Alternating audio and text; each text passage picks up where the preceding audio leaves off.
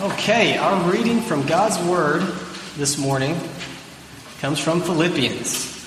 We are finally here to start our study in Philippians. We'll be reading Philippians chapter 1, verses 1 through 11. I'll give you a moment to flip there if you would like to follow along.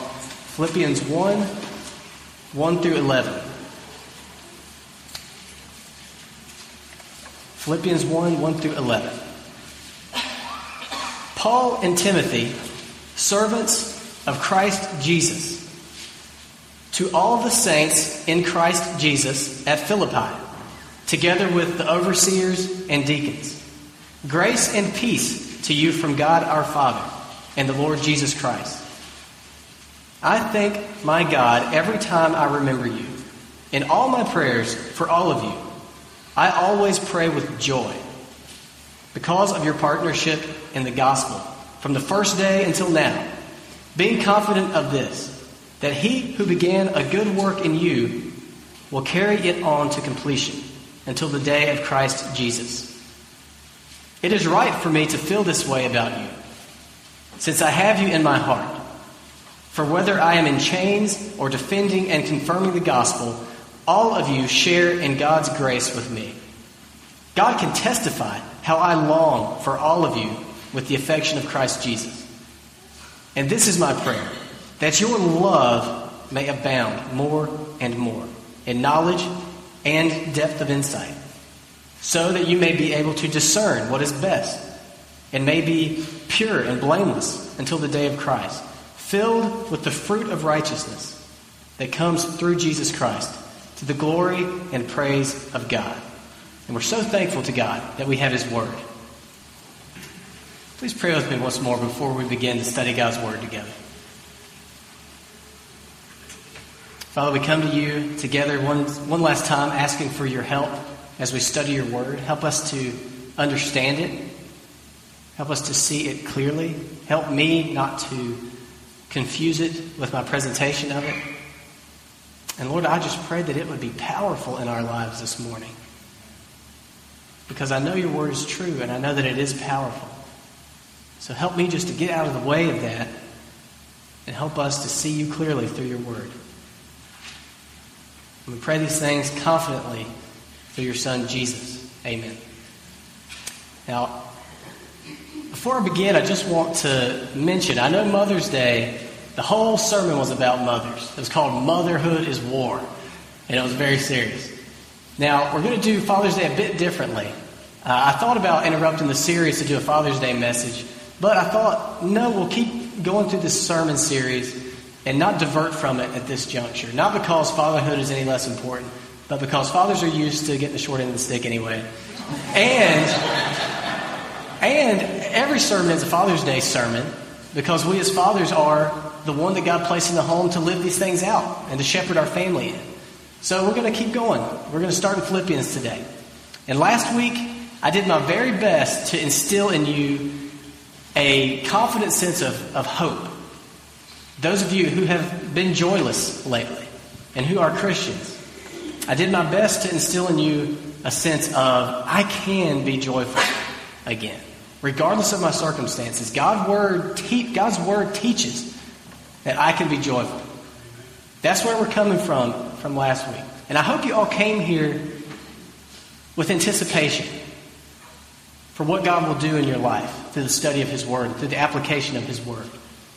I hope you all came here excited for that this morning because I really think that God could unleash a whole new depth of love in our lives and in our congregation through this passage this morning, and that that would lead to a whole new depths of joy in God through Jesus.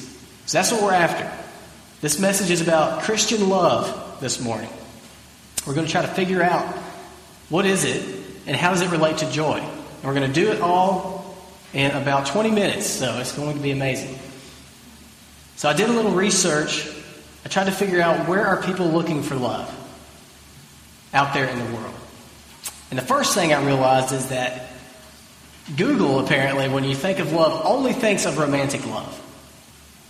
That's pretty much the only love that the world really thinks of when they think of love. What first comes to their mind is romantic love. So the best I could come up with for you is a top 10 list where to find the love of your life. Okay? Where to find the love of your life. So, you single people in here, get out your pens. This is going to help you. I like to point out specific individuals during my sermons. Number 10, online dating websites.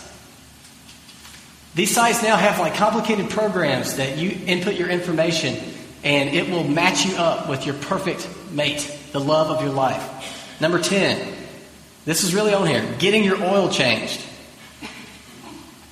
How many of you, husband and wives, met changing your oil? Not too many. Number eight, the mall. Number seven, bookstores. Number six, hiking. For those of you attracted to woodland creatures, that is for you. Number five, the beach. And the study said that the beach is a venue that attracts the most fit and athletically minded people. I don't think I've ever been to the beach that they were doing their research. Number four, museums. Number three, blockbuster or video stores. Number two, the coffee shop. And the number one place to meet the love of your life. Do you guys think you know where it is? The grocery store. The grocery store. If you're feeling lonely, go to Super Walmart. And there you will find the love of your life. I think we spend a pretty good bit of time in the grocery store. And yet, I think that there are most likely many in the congregation that do not feel as though they are experiencing the epitome of love in their life. No matter whether you're single or married or whatever your status is.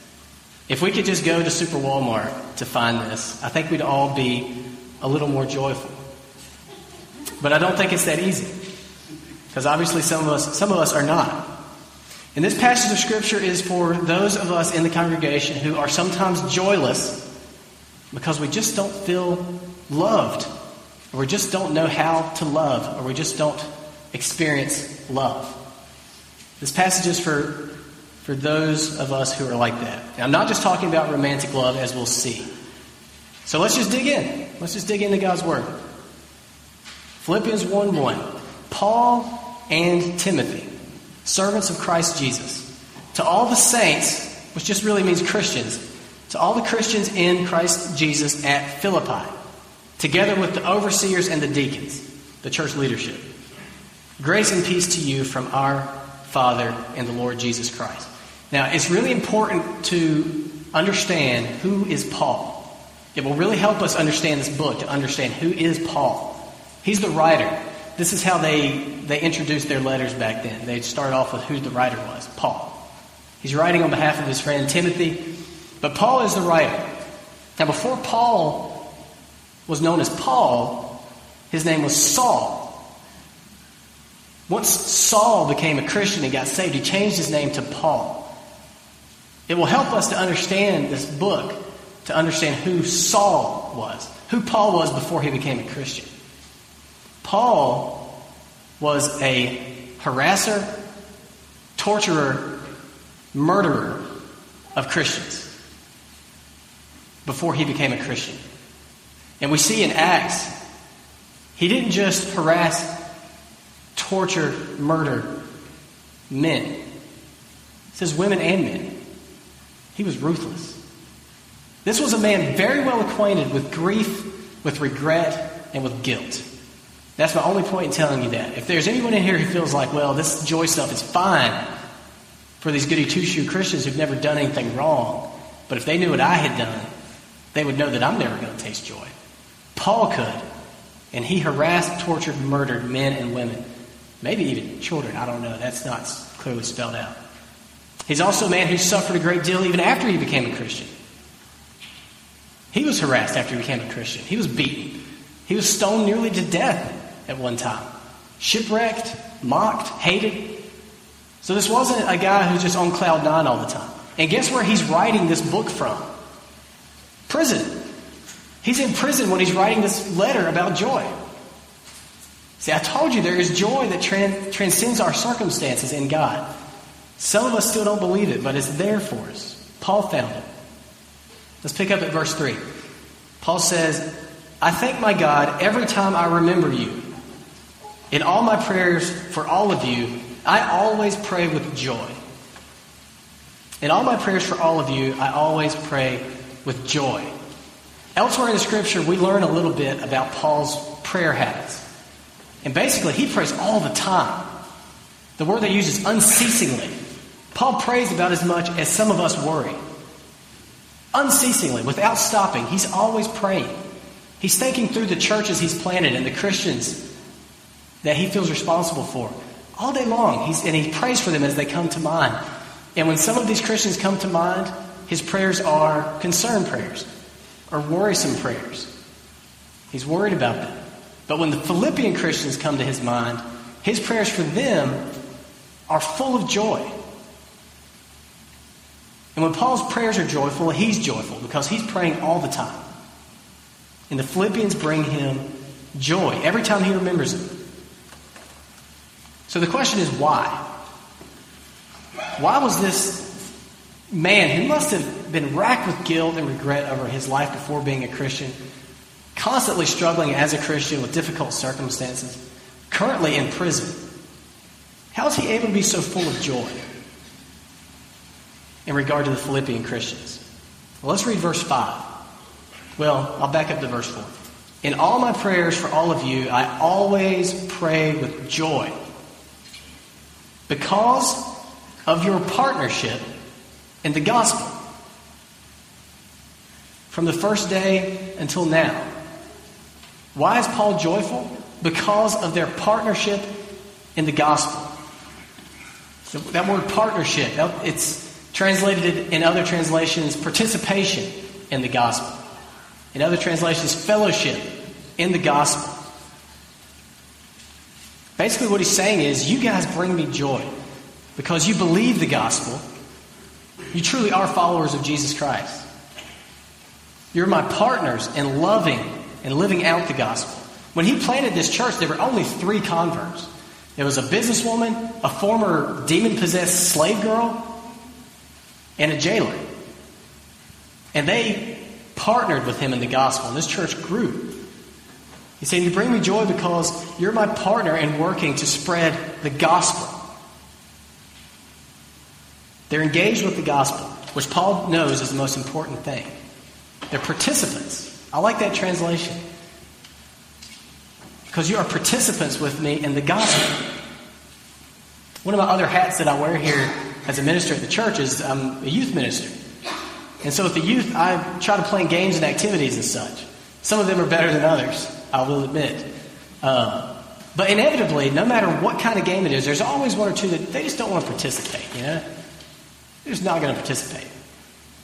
And I see what a drag that is on the group. What a discouragement it is for someone to not participate, especially when it's something that the others find very important. So for Paul, if you look at his other letters to churches, he's always like, gosh, you guys are just disputing. You guys are wasting your time on all this petty junk. But then he thinks about the Philippians, and he's like, but you guys, you are participating. You are engaged and are participating with the most important thing in the universe, the gospel. And this is fellowship. The word there is sometimes translated fellowship. We call our Wednesday night get together fellowship. And it is, and it's good. I love Wednesday nights. I love potlucks. Potlucks are changing my entire physical makeup. But a potluck with other Christians is not necessarily fellowship. It's not necessarily biblical fellowship. Biblical fellowship is a group of people participating together in the gospel. That's fellowship. And it brings about a bond among Christians that you cannot find anywhere else. This is the bond that Paul felt to these people. This is what generated the love that then generated the joy. This camaraderie that you just don't find anywhere else. It's the bond of brothers and sisters participating in the gospel of Jesus. That's Christian love.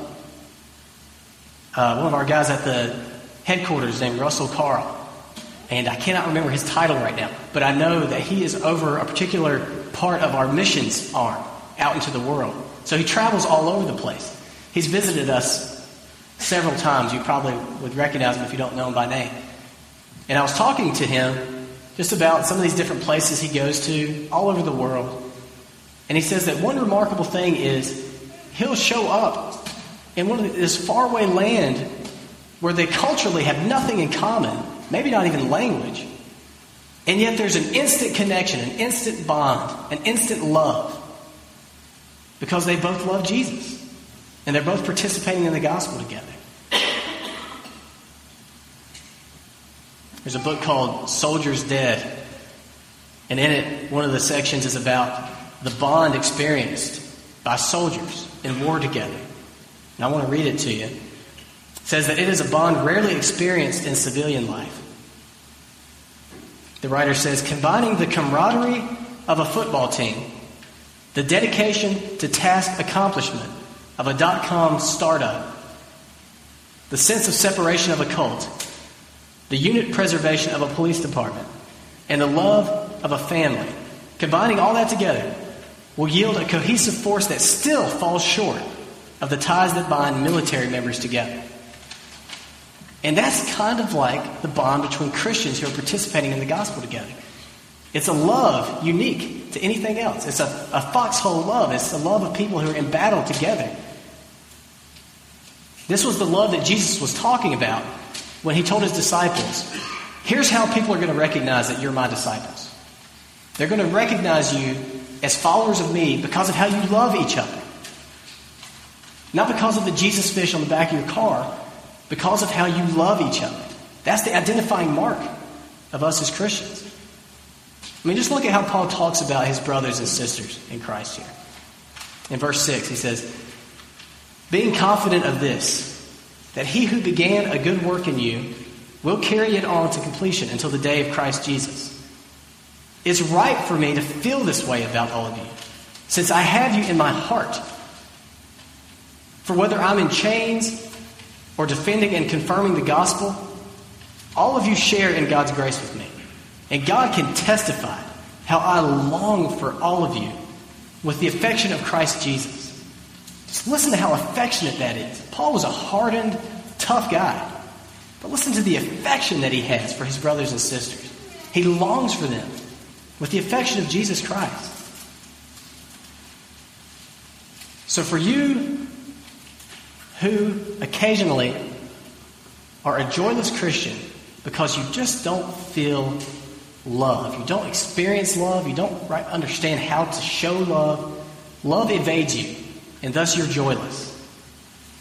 Here's where to start. Four questions. Like the Philippian Christians, do you believe the gospel? Do you believe it? Do you believe that Jesus was the Son of God? That Jesus lived the perfect life that, that we all failed to live? That on the cross, Jesus died the death that we should die, took the punishment that we deserve, took the judgment that we earned, so that through him we could be pardoned. Do you believe that? Do you believe that He is the only hope for eternal life later, for abundant life now? First question to ask yourself if you're joyless, you have to start here. Do you believe the gospel? Question two Do you love the gospel? Does it mean everything to you? And do you adjust your life to the gospel? Do you live out the gospel? I believe that if I would eat nothing but berries and vegetables, and if I would exercise, I would feel a whole lot better. I would look a whole lot better. I would live a whole lot longer. I would think a lot more clearly. I believe that. And yet here I am, perpetually tired because I just get zero exercise. And unless Meredith cooks for me, I eat junk. Believing it doesn't necessarily change anything. You have to believe it and make it your own. You have to participate in it. Do you believe the gospel? Do you love the gospel? Number three, do you devote your resources to the gospel? We'll read later in Philippians that sometimes they were the only church that financially helped Paul with his missionary task. And where your treasure is, there your heart is also. These people, they were not abundantly rich, but they helped financially with the task of the gospel because that's where their treasure was. Do you believe the gospel? Do you love the gospel? Do you devote your resources to the advance of the gospel? And do you devote yourself to the gospel? These Philippians were devoted to it. That's where their brotherly love came from. And it yielded joy. And we're so used to six steps to this, four steps to that, thanks to the magazines that we read. Here are the four steps. Four steps to find true, deep joy by finding true, deep love. Believe the gospel. Love the gospel. Devote your resources to the gospel. Devote yourself to the gospel. Now, I'm putting myself in your shoes, and I imagine some of you are like, what is all this about the gospel? I thought this was going to be about love, joy. I mean, does this seem strange to you that this is the avenue? Some of you may have seen the topic for Sunday and are like, man, that is me. I need love. That's why I'm joyless. And maybe this isn't quite what you expected. This formula, participation in the gospel, yields love, yields joy. Maybe that's not quite what you had in mind.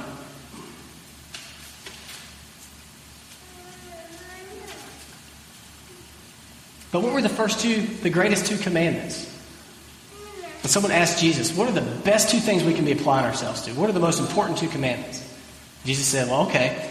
Number one, love God with all your heart, soul, and mind. Start there. And then love your neighbor as yourself. We want to chop that God part out of there, don't we? We just want to look at each other and, and, and hold hands and feel love, all the while ignoring God. And we cannot. We can't.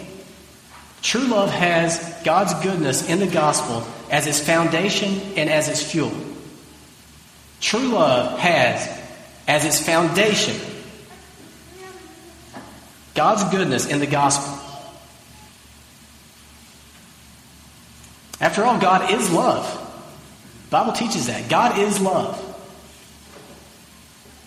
If you're trying to find love without God, it's just not going to work. If you're trying to find God without the gospel, it's just not going to work. The gospel is all about how to find God, it's only through Jesus. So that's why this is the route. To find love, you must find God. To find God, you must find the gospel.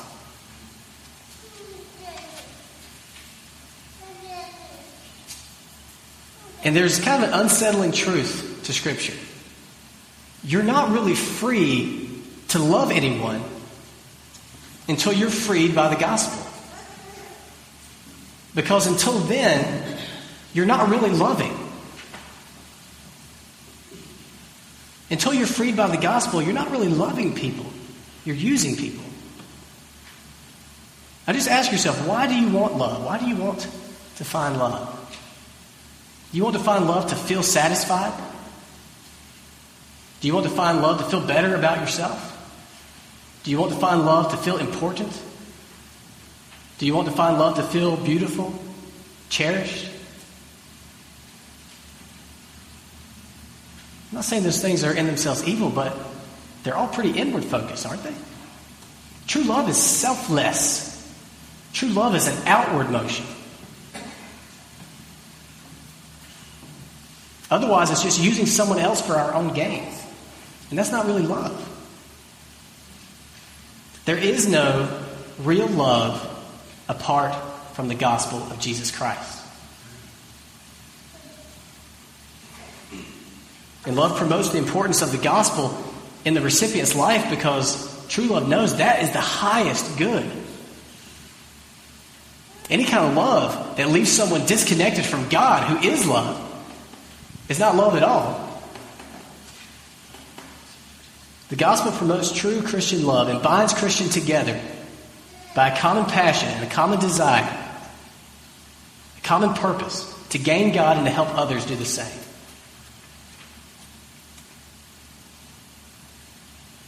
So, are you a joyless Christian because love evades you? Start here. Believe the gospel. Love the gospel. Transfer all your hope and faith to the gospel of Jesus Christ.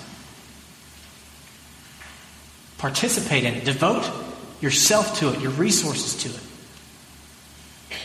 And in so doing, you will be welcomed into the family. You'll be welcomed into the war with your brothers and sisters. Participate in the gospel, and you will experience true love that will yield true joy in God through Jesus. I want to read the rest of this passage here, sort of in closing. Right after Paul says, God can testify for how I long for you with all the affection of Christ Jesus. And he says in verse 9, And this is my prayer, that your love may abound more and more in knowledge and depth of insight, so that you may be able to discern what is best. It may be pure and blameless until the day of Christ, filled with the fruit of righteousness that comes through Jesus Christ to the glory and praise of God. Note that prayer. That's my prayer for me, for my family, for you, for our church. That your love may abound. I want your love to abound. God wants our love to abound. But he's not talking about chick flick love. He's not talking about greeting card love. He's talking about love that is based in knowledge and depth of insight. This is my prayer that your love may abound more and more in knowledge and depth of insight. It may seem strange to the world for us to come here and use our minds to try to understand things to help us love more when the world's like, no, just let your heart do the leading. How do you feel? Just let your heart feel it. Well, our feelings come from how we think. And that's why Paul understood true love has to come from knowledge and depth of insight. Knowledge and depth of insight comes from the truth, God's Word.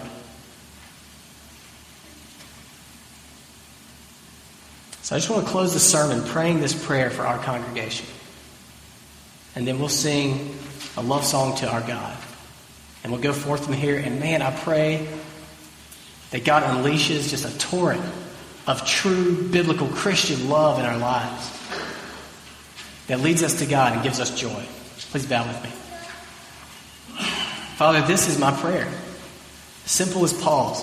That your that, that our love would abound, and that it would abound more and more, and that it would abound in true knowledge and depth of insight found in your word. That our love would be well informed love based on reality and not passing feelings that change. Make us a congregation made up of individuals who believe the gospel, who love the gospel, who participate in the gospel, who devote their resources to the gospel, who devote their lives to the gospel. And as we turn our focus toward you through your Son, Jesus Christ, may we experience the kind of love and joy that the Philippian church experienced. I pray this in your Son's sweet name. Amen.